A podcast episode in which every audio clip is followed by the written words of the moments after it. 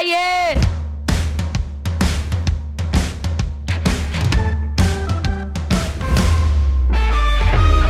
Hello, hello, hello, meu povo querido! Estamos de volta aqui no nosso podcast O Paiê.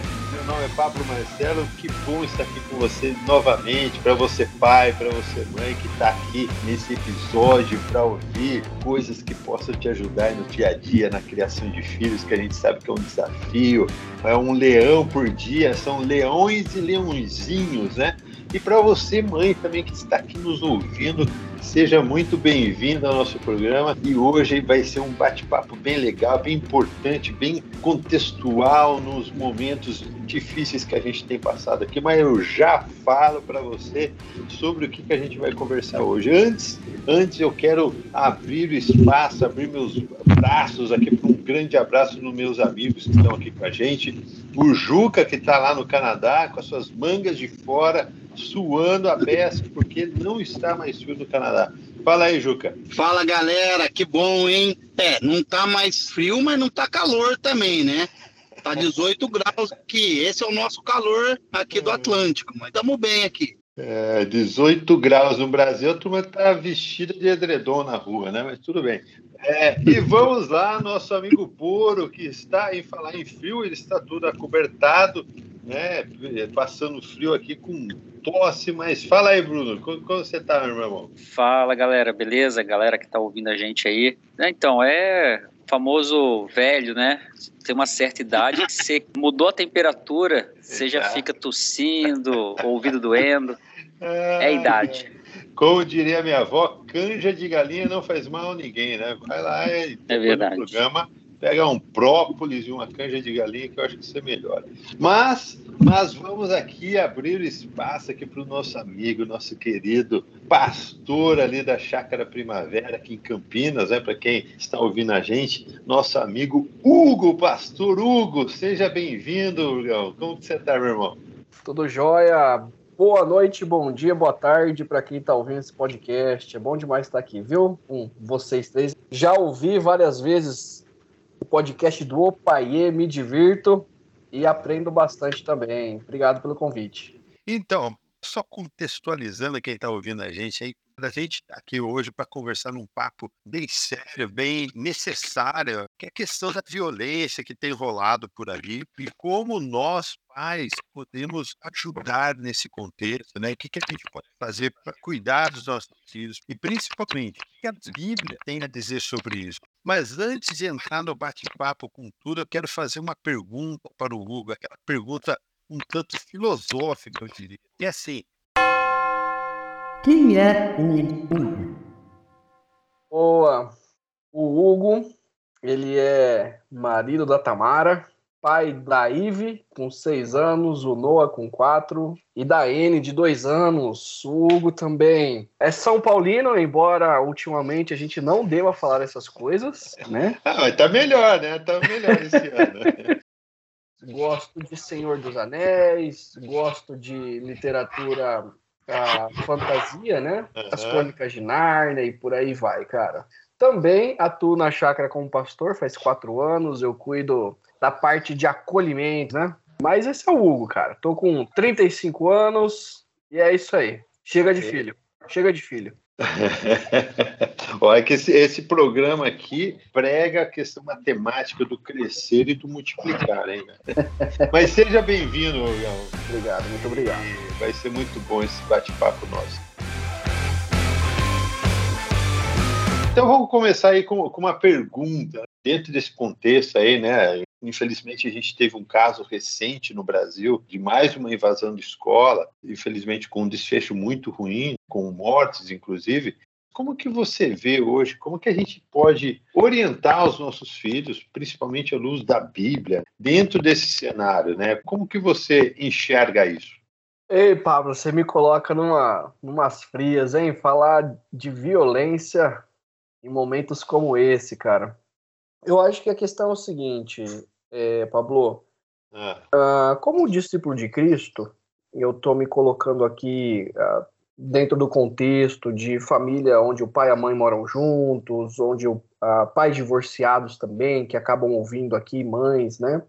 Eu acho que o desafio é a gente ensinar os nossos filhos a história da humanidade, a, que a violência ela não fazia parte do plano de Deus. Eu acho que isso é uma das formas, assim, dizendo de maneira teórica, né, ou contando a verdadeira história da humanidade para os nossos filhos.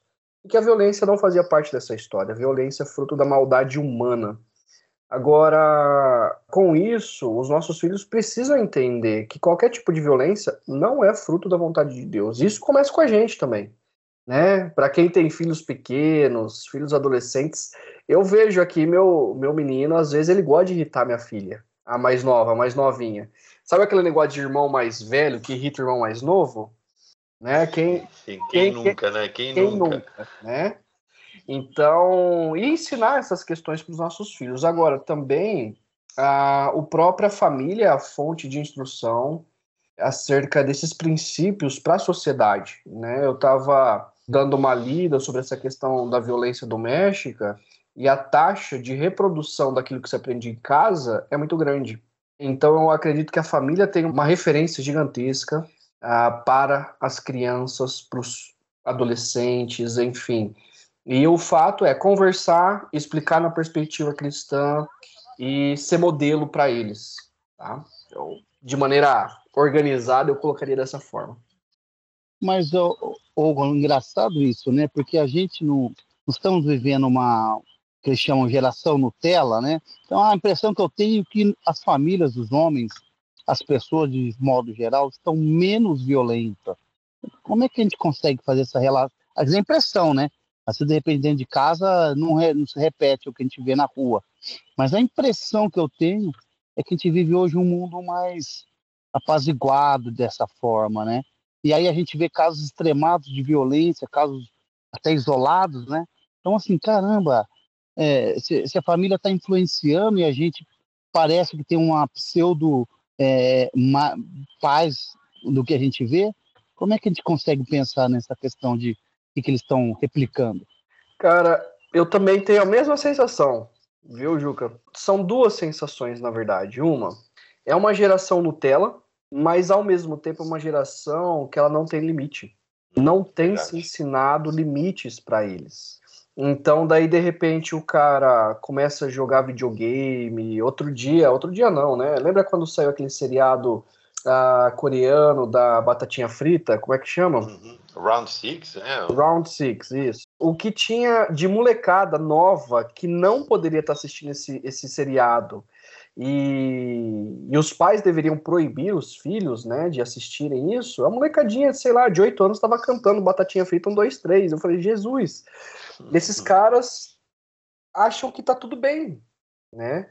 E aí, de repente, eles começam a entrar em escolas, como, por exemplo, e fazer o que querem que dá na cabeça.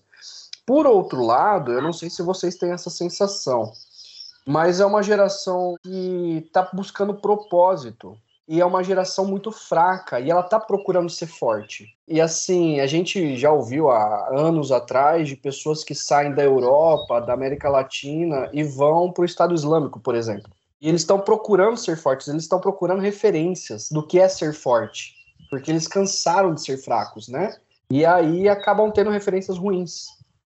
Então, eu acho que gera um misto dessas duas coisas, né? A falta de limites que deveriam ser dados uhum. pelos pais, mas também imitar coisas que não são referências para eles em determinadas idades, né? Eu até pensei um, é claro que acho que essa lista, se a gente fosse fazer uma lista que ela não seria exaustiva, né, de motivos e os porquês da, da gente estar tá vendo essa violência. Uma das coisas que eu enxergo, eu concordo com o Juca, porque a gente enxerga de fato essa geração Nutella, essa geração a gente fala criada pela avó, né, que eu acho que é muito reprimida, reprimida é, nos mais diversas, diversas formas, né? E aí quando tem a possibilidade de expressar, ele não mede a própria força, não mede as consequências, porque ele nunca foi, às vezes, até ensinado das consequências dos seus atos. É muito comum a gente ver nesses atentados de escola. Depois eu queria falar um pouquinho mais sobre isso e ouvir sua opinião, mas assim é muito comum você ver aquele olhar de perdido da pessoa que cometeu aquele crime, né? Aquela coisa assim, tanto faz, tanto fez, porque ele não, não tem essa é, esses, esses limites que, que, que deveriam balizar seu, as suas ações, né, como um todo. Exato, concordo. E é tão interessante, acrescentando uma coisa, tem um livro que chama I, Gen. Ah, agora, de cabeça, eu não vou saber o nome da, da autora, socióloga norte-americana. Ela escreve sobre a geração Z, e aí ela fala, cara, que como essa galera está na universidade, na verdade, hoje eles já estão no mercado de trabalho, ela fala que nas universidades norte-americanas, e eu acredito que nas canadenses também, existe um negócio que chama espaço de segurança, que é onde, assim, se, se o professor ele vai dar um conteúdo que o aluno, o universitário de 20 e poucos anos, ah, considera aquilo ofendido, ou se ele é contrariado, existe o espaço de segurança onde o cara sai da sala de aula, vai para esse local para poder chorar, para poder lamentar, porque discordaram da opinião dele. E aí, com a própria polarização das coisas, você só vai procurando aqueles que são iguais e cada vez mais vai ficando inflamado. Então, as polarizações políticas que a gente vê e tudo mais, você uma hora coloca para fora a raiva que você está sentindo, mas nunca te ensinaram a lidar com a sua raiva, com a frustração e por aí vai. Eu colocaria mais essa somatória aí que eu achei interessante essa socióloga ter apontado aí o que acontece lá 10 anos depois acontece aqui, né, Pablo? Ah, com certeza, né, cara? Caminhando aí no que a gente está conversando, eu acho que um, um, grande desafio, pelo menos, não tanto comigo, que eu tenho duas filhas é, meninas, né? então a menina acaba quase não entrando dentro desse contexto ainda, por enquanto. Mas o ensinar o filho a não revidar né, a violência. Quando você pega ali o Mateus 5, né, o Sermão do Monte, fala assim, ó, se o cara te der um soco na cara, se oferece outra face, né? Andar um quilômetro com ele, anda dois. Se ele pegar a capa, você dá também o cachecol, a luva, etc. É, como ensinar isso na prática hoje? Porque geralmente fala assim, ó, se o moleque te bater na escola, senta a mão nele, né? Pega um tijolo, joga na cabeça, não vai levar desaforo para casa, né, cara? Acho que isso é alguma coisa que muitos pais aí que estão tá ouvindo a gente ficam ah, e agora, o que, que eu faço? O meu filho vai ser um banana, né? Que fala que é um banana, ou vai meter o braço e vai aprender o jiu-jitsu na escola, né? Cara, Uh, eu acho que existem diferentes formas de violência em diferentes lugares. Eu acho que a gente tem que ensinar os nossos filhos também a, a óbvio, como você acabou de dizer, não serem bobos, né? Serem alvos de violência e permanecerem aceitando serem violentados. Mas vamos voltar à sua pergunta: como que a gente ensina os nossos filhos a reagirem à violência? Eu vou começar aqui dando exemplos de casa. É, o Noah hoje ele foi é, brincar com a N, e a N é mais novinha, ele tem 4 para 5 e a N tem 2. A N estava em cima de duas caixas, com os pezinhos e se achando o máximo, porque ela estava escalando. O Noah vem, coloca um pé em cima de uma caixa, e o que ele faz? Ele puxa a caixa. Isso é um tipo de violência não intencional, mas é maldade. Como é que eu posso dizer assim? Ah, sem a compreensão da consequência daquilo que ele está fazendo, né? Mas ele queria encher o saco da irmã. A irmã chora, e o que eu faço com ele? Eu trago ele, eu peço para ele olhar para ela, ver que ela tá chorando e ela se machucou, e eu pergunto para ele se ele queria causar aquilo a ela. E ele diz que não. E aí eu digo a ele, então você errou. E o que a gente faz quando nós erramos? A gente precisa pedir perdão. Então o que, que eu estou ensinando para ele? Empatia. Eu preciso entender que aquilo que eu gero no outro tem consequências. E ele precisa aprender a escolher se aquilo que ele de fato quer fazer é bom ou ruim. Agora, eu vou usar mais exemplo de frustração do que violência, né? Ah, um amigo do Noah aqui da rua chega e fala assim: hoje eu não quero brincar com você. Aí vem o Noah, abre o bocão chorando, mas eu não tenho amigo, eu não tenho com quem brincar. Não é, não, ele não sofreu uma violência, mas ele sofreu uma frustração. E eu tenho que ensinar para ele que assim nem tudo na vida é da forma como a gente quer, como a gente espera, e a gente precisa aprender a lidar bem com isso. Tá tudo bem não ter amigos em todos os momentos ou fazer as coisas da nossa forma. Então, assim, eu acho que ao ensinar empatia e aí ensinar a ser frustrado, ele sabe o que ele está sentindo, ele sabe os limites dele, E ao sofrer violência de, sei lá, levar um empurrão, apanhar de alguém, é saber se defender. Uma coisa que eu sempre digo para eles, né? Eu acho que isso é bíblico também. Eu preciso preservar minha vida. Então a gente não começa a briga, mas eu também não vou ser bobo em ser violentado. E eu acho que esse princípio cabe para tudo. Ok, eu sofri a violência, mas eu não vou me permitir ser, continuar sendo violentado. Ponto. Agora, ser prejudicado, que é o caso, como você diz, de Mateus 5, né? Se alguém roubar a tua capa, dar a tua camiseta, é, Jesus está falando o seguinte: quando você for prejudicado, não deixe de ser generoso. Se alguém te prejudicar e roubar alguma coisa sua, ok, dá outra coisa para ele, porque você vai acabar com esse ciclo de ação e reação com uma ação de generosidade. Então, assim, cada caso, cada lugar, a gente precisa ter essa sabedoria aí. E, na verdade, eu penso também que tem um outro lado dessa história. Se a gente começar a traçar o perfil da maioria dos casos, não é o opressor, né? Aquele, pô, se bater, o que, que eu faço? Na verdade, são aqueles que sofreram e ficaram quietos. Né? Não são aqueles que fazem bullying, são aqueles que sofrem bullying, né? Então, esse tipo de, essa violência, né? Eu não sei como que pensar isso. Esse não falar, né? Esse receber essa pressão, essa violência, não falar e, e se colocar dentro de uma caixinha para depois explodir de uma forma geral, né? Isso também é muito complicado, né? Formar essa geração, eu não quero só falar deprimida, mas oprimida no sentido de não conseguir se defender, né? Não só que dá que dá outra face, mas dá todo dia a outra face e nunca consegue falar, né? E nunca consegue expor, né? Então é, é, complicado também esse outro viés da violência, onde a pessoa vai continuamente sofrendo violência e se alguém não estiver atento para ver esse adolescente, essa criança, esse jovem, de repente estoura tudo de uma vez, né? Exato. Mas eu acho que a questão do bullying, cara, são ou de outros tipos de violência, a pessoa não tem empatia por aquele que sofre.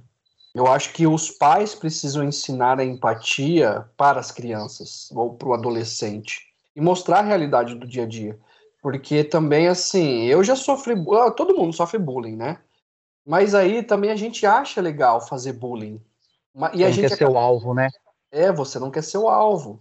Mas, assim, eu acho que fazer brincadeiras, essas coisas, tem os seus limites. Mas a gente precisa saber quando a gente ultrapassa o limite e vai pra maldade a gente sabe que a gente está sendo maldoso, a gente sabe pegar na ferida do outro, né?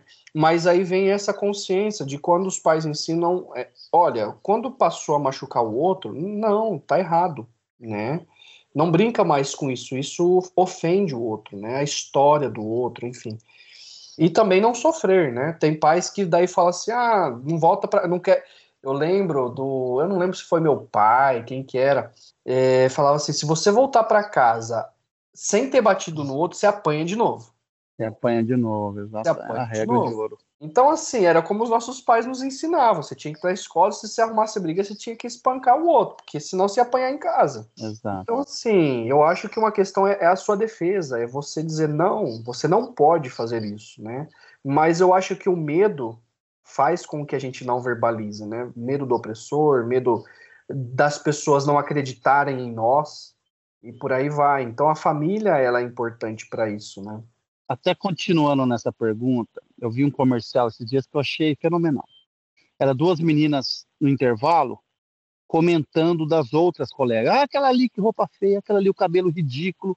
E assim, comentários extremamente maldosos, coisas assim. Se você escutasse de você mesmo, você ia ficar chateadíssimo, sabe? Uma coisa absurda, uma falando para outra.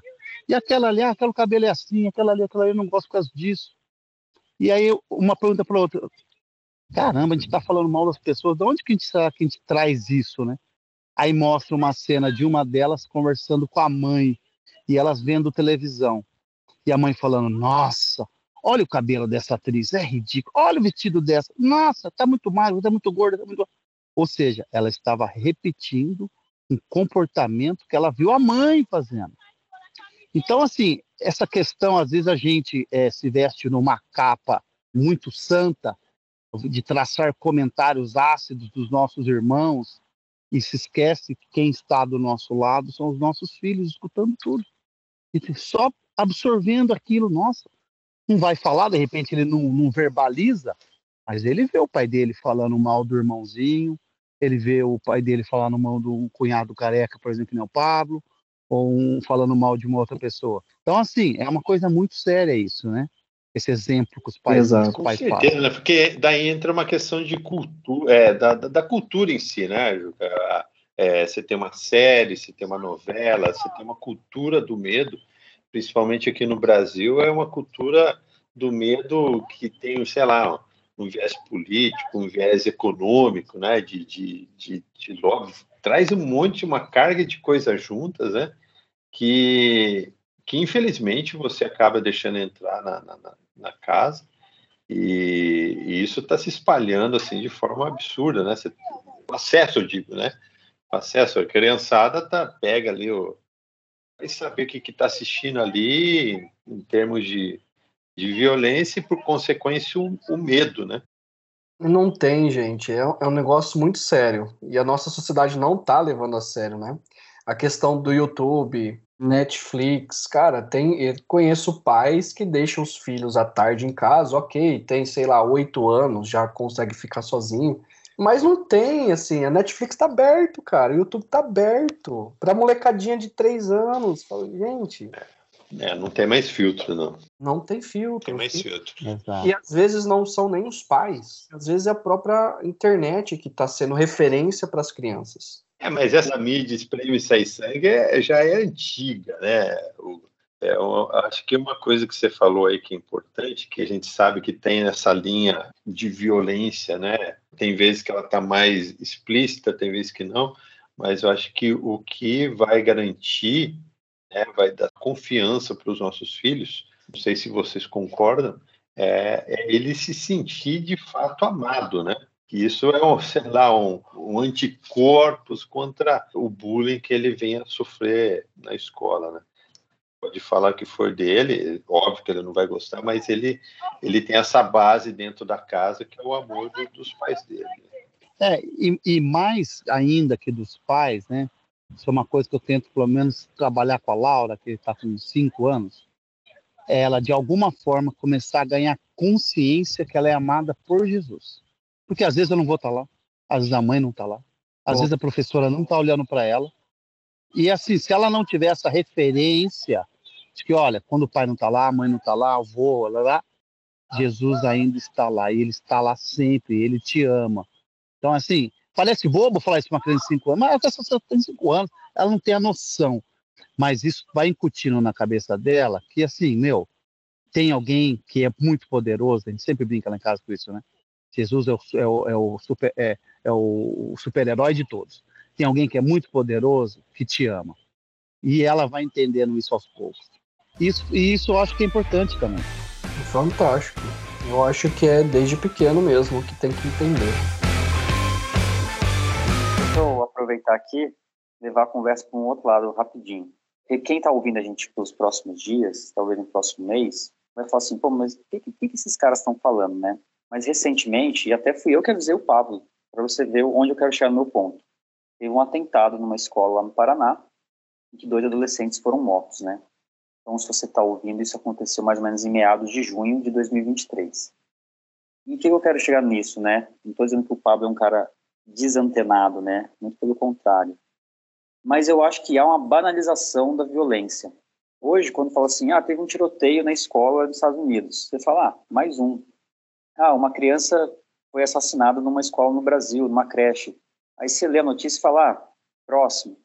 Não que você fala isso objetivamente, mas subjetivamente, as notícias de violência, elas têm é, escalonado num tanto de que isso vira para a gente como aquela coisa de, ah, isso já é normal, já normalizou.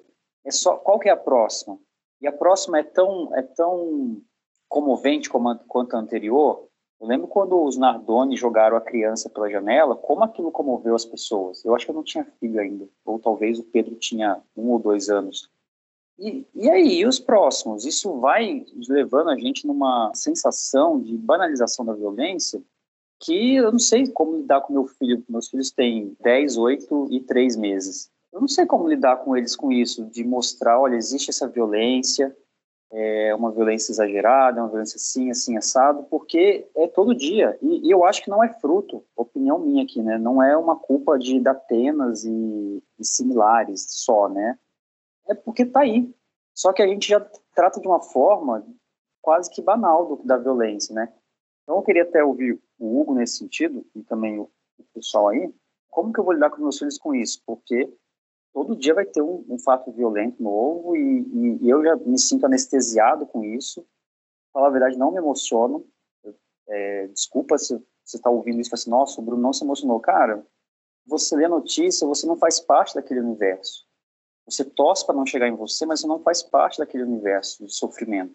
Então, eu queria ouvir vocês nesse sentido aí. Eu concordo plenamente que a gente vai se tornando cauterizado e as coisas vão se tornando comuns. Então, ah, essa semana, eu não sei se foi essa semana ou semana passada, duas crianças morreram, um dois adolescentes morreram. Essa semana agora.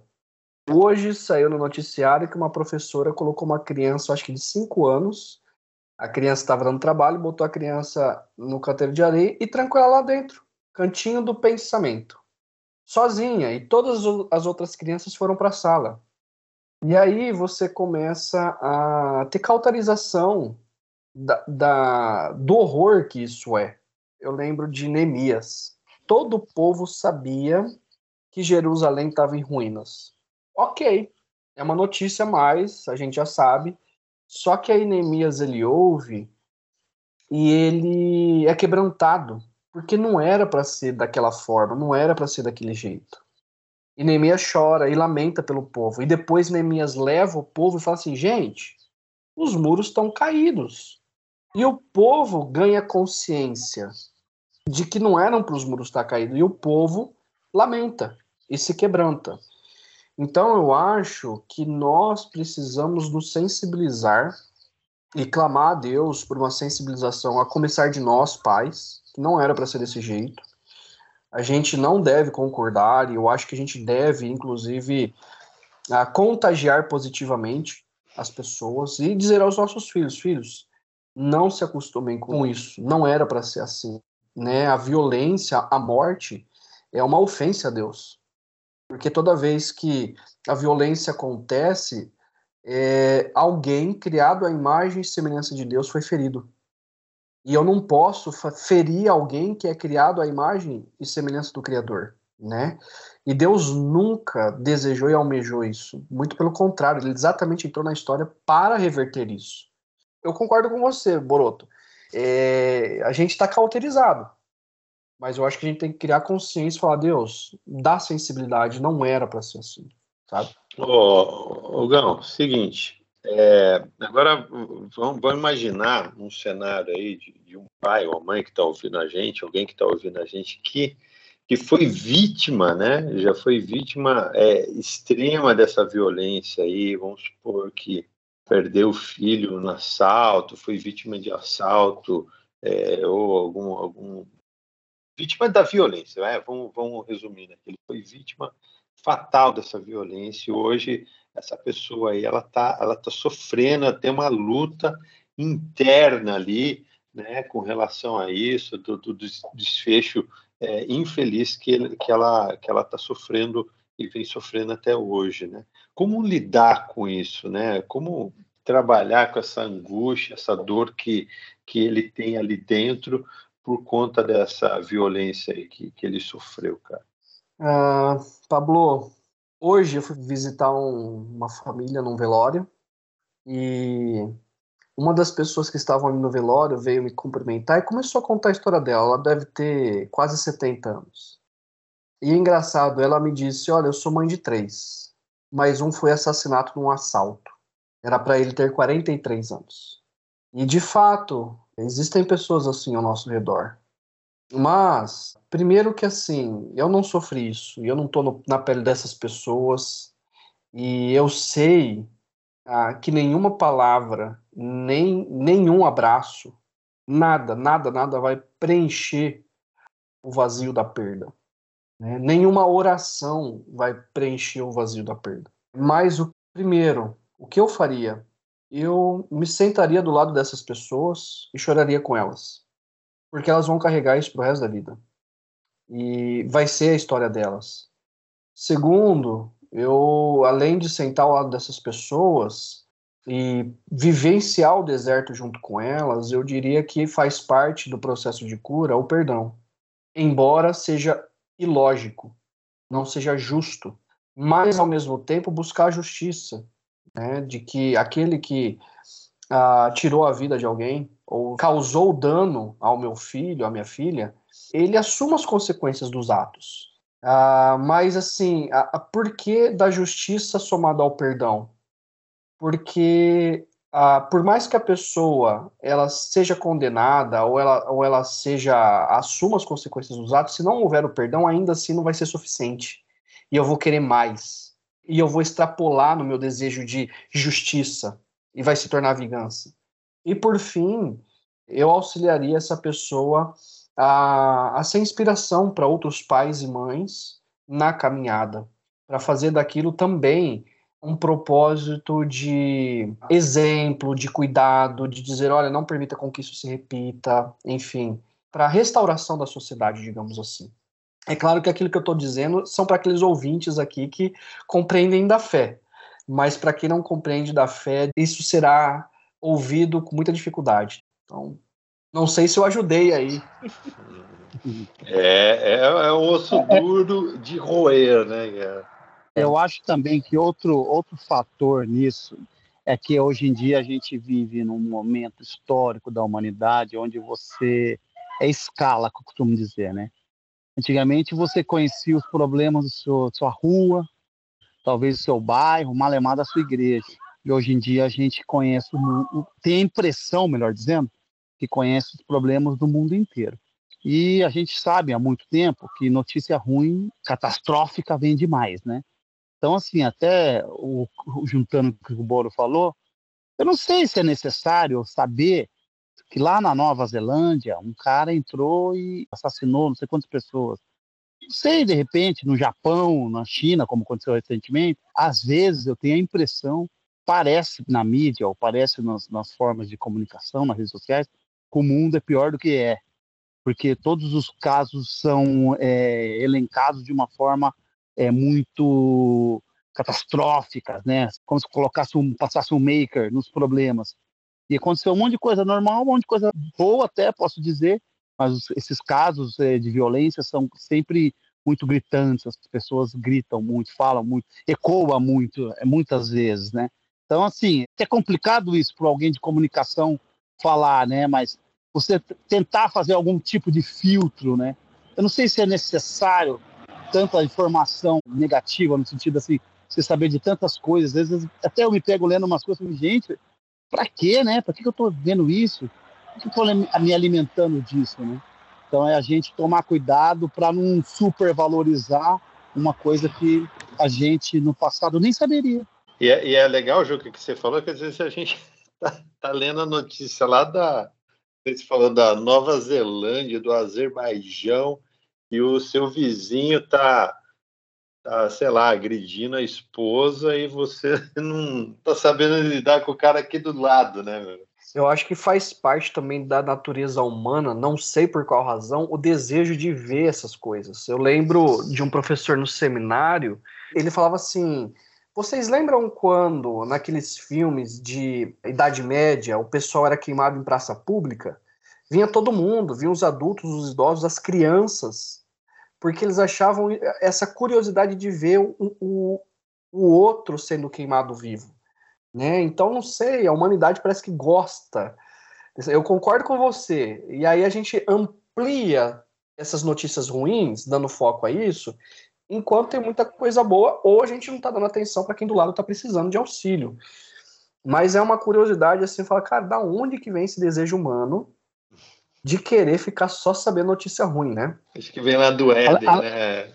Além do que, eu tenho uma hipótese que é o seguinte: na verdade, a gente acha que está tudo muito violento, mas nós vivemos hoje tempos muito mais pacíficos que no passado.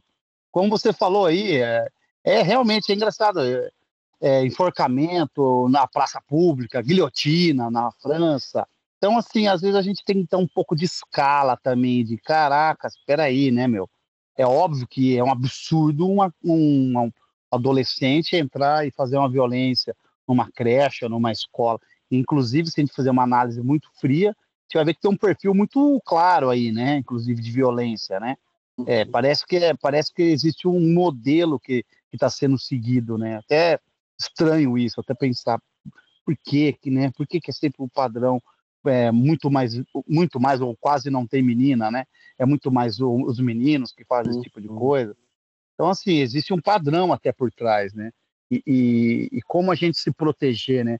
Até pouco tempo atrás eu estava no Brasil aí, eu, eu, lembro bem as meninas, as filhas do Pablo, teve um dia que não podia ir na escola, porque alguém ameaçou de fazer alguma coisa na escola, né? Ou seja, até quando a gente vai ser refém desse tipo de coisa, sabe? É, qual que é o limite disso, da gente falar, oh, peraí, cara, não, não dá pra gente viver refém desse medo, né? Porque é o que você falou, uma, uma coisa é você querer dar a face, outra coisa é você querer dar a vida, né, meu? Peraí, mas vou colocar minha integridade física em, em jogo, né? É uma coisa um pouco mais complicada até, né? É, por outro lado, Juca, é, eu falei um, um, uns minutos atrás a questão do, de você ter filho menino, né? Que o, o menino bater na escola e a menina não, mas a, a aí você entra na, naquele viés da violência é, contra a mulher, né? Esses dias eu vi um. É, é uma lista gigante, né? De, porque às vezes a gente fala, a violência contra a mulher é bater na mulher. Isso é uma das violências. Tem é, a lista, tem, aliás, tem uma lista já, mas é bem extensa, né? Essa questão da ofensa, ofensa verbal, de diminuir, entre outras tantas. Esses dias as meninas estavam no, no Outback, e minhas filhas são, são adolescentes, e, e a gente acabou, elas não deixam mais sentar junto, né? Mas a gente sentou assim no, no raio de visão. O rapaz, bêbado, dentro do Outback, foi lá, sentou na mesa, começou a importunar, né? Só que, rapaz, era um homem, né? Meu, como assim, né, cara? Como que existe isso ainda, né? E, e infelizmente a gente também tem casos desse de violência é, contra a mulher até dentro do cenário é, cristão, né? Que e aí fica aquele abafamento porque ah, é, é, cristão, então não pode falar nada. Então é, esse é, é uma, uma, um outro tipo de violência que é meio séria, meio parece um, aquela sujeira embaixo do tapete que, que às vezes é duro de tirar dali, né? É isso mesmo, cara. Eu acho que nós, como sociedade, uh, que afirma ser o povo de Deus na história e a maquete do reino na história, cara, a gente não pode ter parte com isso. A gente não pode. Nós, homens e mulheres, precisamos confrontar os nossos amigos, uh, os adolescentes, as crianças, os jovens, porque é engraçado. Todo mundo vai vendo, mas ninguém vai falando nada.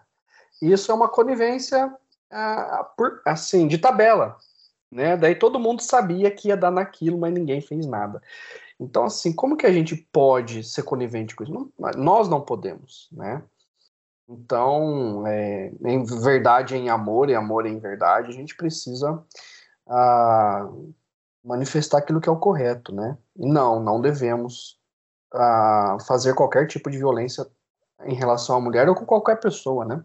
É, eu espero que esse, esse episódio, esse, esse podcast, né, ajude nesse, nessa, nessa labuta aí contra, contra os inimigos né, do mal. Aí. Teve um filme disso, né? Um filme mais antigo aí, da época do Pablo, né? Aquele Um Dia de Fúria. Ele representa bem, cara, essa explosão que as pessoas têm, esse surto, né, cara? Essa coisa paranoica, né? E, e, eu vejo sempre que a, a, a resposta à violência para o próximo, por exemplo, se tem uma criança, todo mundo já sentiu isso, tem uma criança que bate no seu filho de 8 anos, qual que é a sua, a sua sensação? A sua reação como um cristão é tipo apaziguar, separar. Apaziguar. Mas a, o seu pensamento é, vou matar esse moleque. então, assim, a reação nossa é sempre aquela coisa assim, o, a sua punição tem que ser muito mais severa do que o crime que você cometeu, vamos dizer assim. Uhum. Então, um menino empurrou o outro, na sua cabeça de justiça, a punição tem que ser mais severa. Você, tipo, já pensa em é, destruir o menino que tem oito anos e fez de modo totalmente sem, sem querer, tal, aquela coisa. Então, eu acho que a escala da violência é nesse sentido. O coração humano, o pecado, é, por exemplo, vamos pegar os, os irmãos, né? É, a dupla caipira, Caim e Abel aí. O, um e o outro, o Caim, ele, cara, escalonou de um, de um ponto que ele falou assim, vou matar esse cara. Né? Então, eu vejo dessa forma, esse, a gente, o pecado, ele, ele amplifica a maldade nossa uhum. é, de um, uma, numa esfera absurda, né? Aí o Hugo aí, que é pastor, vai poder explicar pra gente melhor aí. Vai lá, Hugo. E ontem aconteceu, aconteceu comigo, só para dar uma palha antes, lá, é, aconteceu um, um, caso real. Um menino foi lá e unhou a cara da Laura ontem. Quem que foi? Falei, quem que foi? Ah, pai, foi o Yusuf, que é um amiguinho. Tá bom. Ah, é, beleza. É, o Yusuf, e ele é safado, rapaz. Não, esse, não fala o que vocês pensaram. É, é, bom. Aí cheguei na escola hoje, tava lá a classe dela para fora, que não é normal, mas aconteceu. Primeira pessoa que eu olhei da galerinha, já deu uma olhada no Yusuf, com aquela cara brava. E tipo assim, moleque, fazia a mínima ideia, mano. Criança é assim, foi um negócio agora que um pouquinho já nem se aconteceu. E eu fiquei um dia com aquele negócio fervilhando na cabeça. Óbvio que eu não ia fazer nada, né? Vou pegar Sou um cristão, isso. exemplar. Mas, olha, minha cabeça, na minha cabeça, a minha mão deu um apertão na, na orelha daquele Yusuf. Falou, rapaz, você tá louco? Fazer isso com a sua amiguinha? Mas eu não vou fazer, óbvio, tô brincando, gente. É, rapaz, é, tudo, tá tudo na paz. Às vezes eu fico aqui nas minhas conjecturas, eu fico pensando assim, cara, e se Deus permitisse com que as pessoas vissem os nossos pensamentos, cara? A uhum. gente tava. Que, tava ferrado, que... cara. É. O Pablo, o Pablo não terminou de contar aqui, mas esse dia do Outback das meninas aí, o cara tá até hoje no hospital, bicho. o, o, o, jeito que olha, no mínimo, o cara pagou duas costelas a mais na conta dele. Ó, não, eu não vou falar nada, mas eu subi, eu, eu, eu levantei, fui lá do lado dele, só falei assim, vaza, né? O Pablo, o Pablo pegou aquela faquinha do Outback, só ficou segurando em vermelho, né, Pablo? Ah, fui lá orar com ele, né? uhum. ah, mas vamos aí caminhando para o nosso final aí. É, eu acho que esse, esse, esse papo, ele acho que tem, sempre tem que ser retomado, né? Porque, como eu falei, a violência, ela infelizmente ela não para, né? Mas eu acho que a gente tem sempre a base também da Bíblia que, que vai nos dando uns ajustes aí, embora que a gente precisa também, né? Como o Juca falou, vez ou outra a gente tem uns rompantes aí de Caim, né? Na nossa vida, mas eu acho que Jesus, Jesus eu acho que foi uma das vítimas mais é, cruéis ali da violência, né? E a gente tem um exemplo ali do que do que deveria ser feito, e que Deus nos transforme nesse sentido.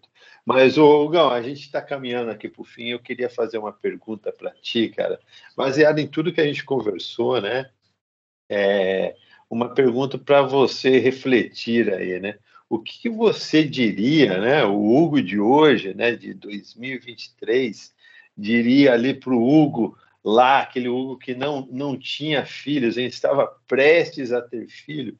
O que, que você diria para aquele Hugo é, baseada nesse bate-papo todo, com relação de conselho, que conselho você daria para o Hugo lá de trás que ah, estava prestes a ter filho? Rapaz, que pergunta difícil. A gente está aqui para isso. Até porque eu ainda estou aprendendo. A mais velha tem seis anos, cara. Uhum. Ai, ai, mas o que, que eu diria para mim? Primeiro, assim, eu diria, tenha filho mais cedo. Eu fui ter filho com, acho que com 28, 27, 28. Eu teria filho mais cedo. Mas segundo, cara, eu acho que é. Ah, pergunta difícil, Pablo. Pergunta difícil, cara. É. O Pablo ele complica a gente, né? Hugo, calma aí, você, você vai responder ainda? A gente não vai deixar você escapar disso não, mas filho mais cedo eu tive agora mais um com 39, bicho. Eu tô, tô velho, então.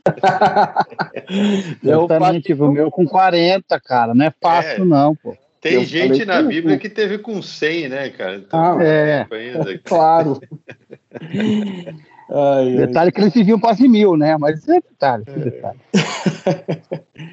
Cara, eu acho que eu diria para mim a me envolver mais com eles, é, não ser tão.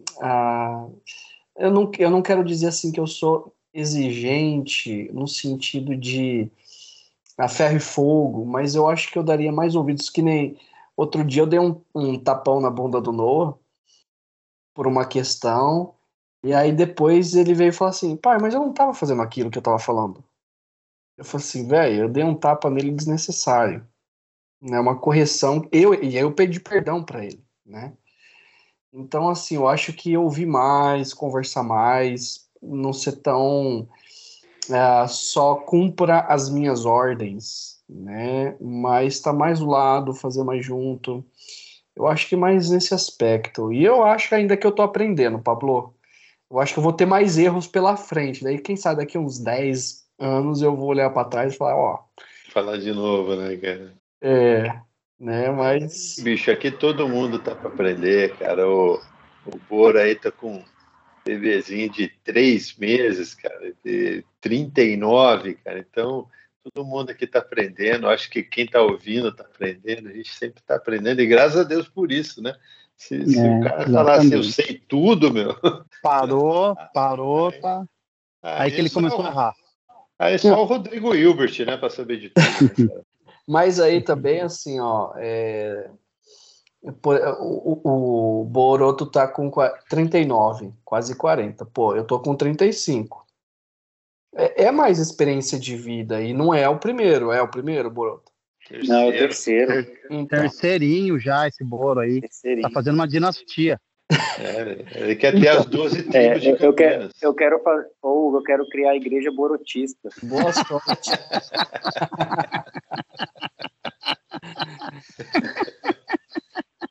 mas, mas essa questão de olhar para olhar o presente e aconselhar o passado é, demanda, eu acho que reflexão, viu, Pablo? E obrigado por essa pergunta. Eu acho que ajuda muito a, a o que eu estou fazendo hoje que eu não faria ontem, né? E a corrigir, inclusive. Né? Obrigado pela pergunta. É isso aí. Que fica essa pergunta aí para você que está ouvindo também. O que, que você diria aí para o seu seu eu lá de trás, né? Sobre sobre é, ter filhos, né? A sua experiência que você teve até esse tempo aí. Mas chegamos aí ao nosso final. O tempo passou rapidíssimo, mas eu acho que foi muito, muito, muito positivo esse bate-papo. A gente levantou algumas coisas importantes que a gente deve refletir, deve praticar também. E agradecer mais uma vez ao Hugo, seu tempo que você dedicou aqui com a gente. Foi um bate-papo muito bacana. Que Deus continue te abençoando aí nessa, nessa lida, nesse aprendizado né, de, de ser pai. E valeu mesmo, cara, ter passado aqui com Ó, esse tempinho. Só, só antes da gente terminar, já pegando o gancho dessa pergunta, Ricardo essa semana falou que se ele pudesse, ele queria mais. Então que fique aí para a gente aí, então. Obrigado, viu, Juca? Mas show de bola, Algo. Obrigado aí pela presença, pelo papo, viu? Foi muito bom é, conhecer você e conversar um pouco aí sobre criação de filhos, violência, que é um tema hoje que está muito sério, muito, muito importante. E valeu aí pelo seu tempo. Eu que agradeço aí, gente, a oportunidade e que Deus abençoe vocês. Esse podcast chegue a, aos confins da terra. Amém, muitos amém. pais sejam abençoados por vocês, viu? Amém, amém. amém. Isso, aí. amém. Isso aí, galera. Deus abençoe vocês aí que estão ouvindo. Compartilha se você gostou, passa aí para a família inteira, para o seu amigo, para o barbeiro lá, para o cabeleireiro, ou, sei lá, manicure, porque hoje tem gente fazendo as unhas também. Mas fique com Deus e que Deus te abençoe. Um grande abraço. Paie!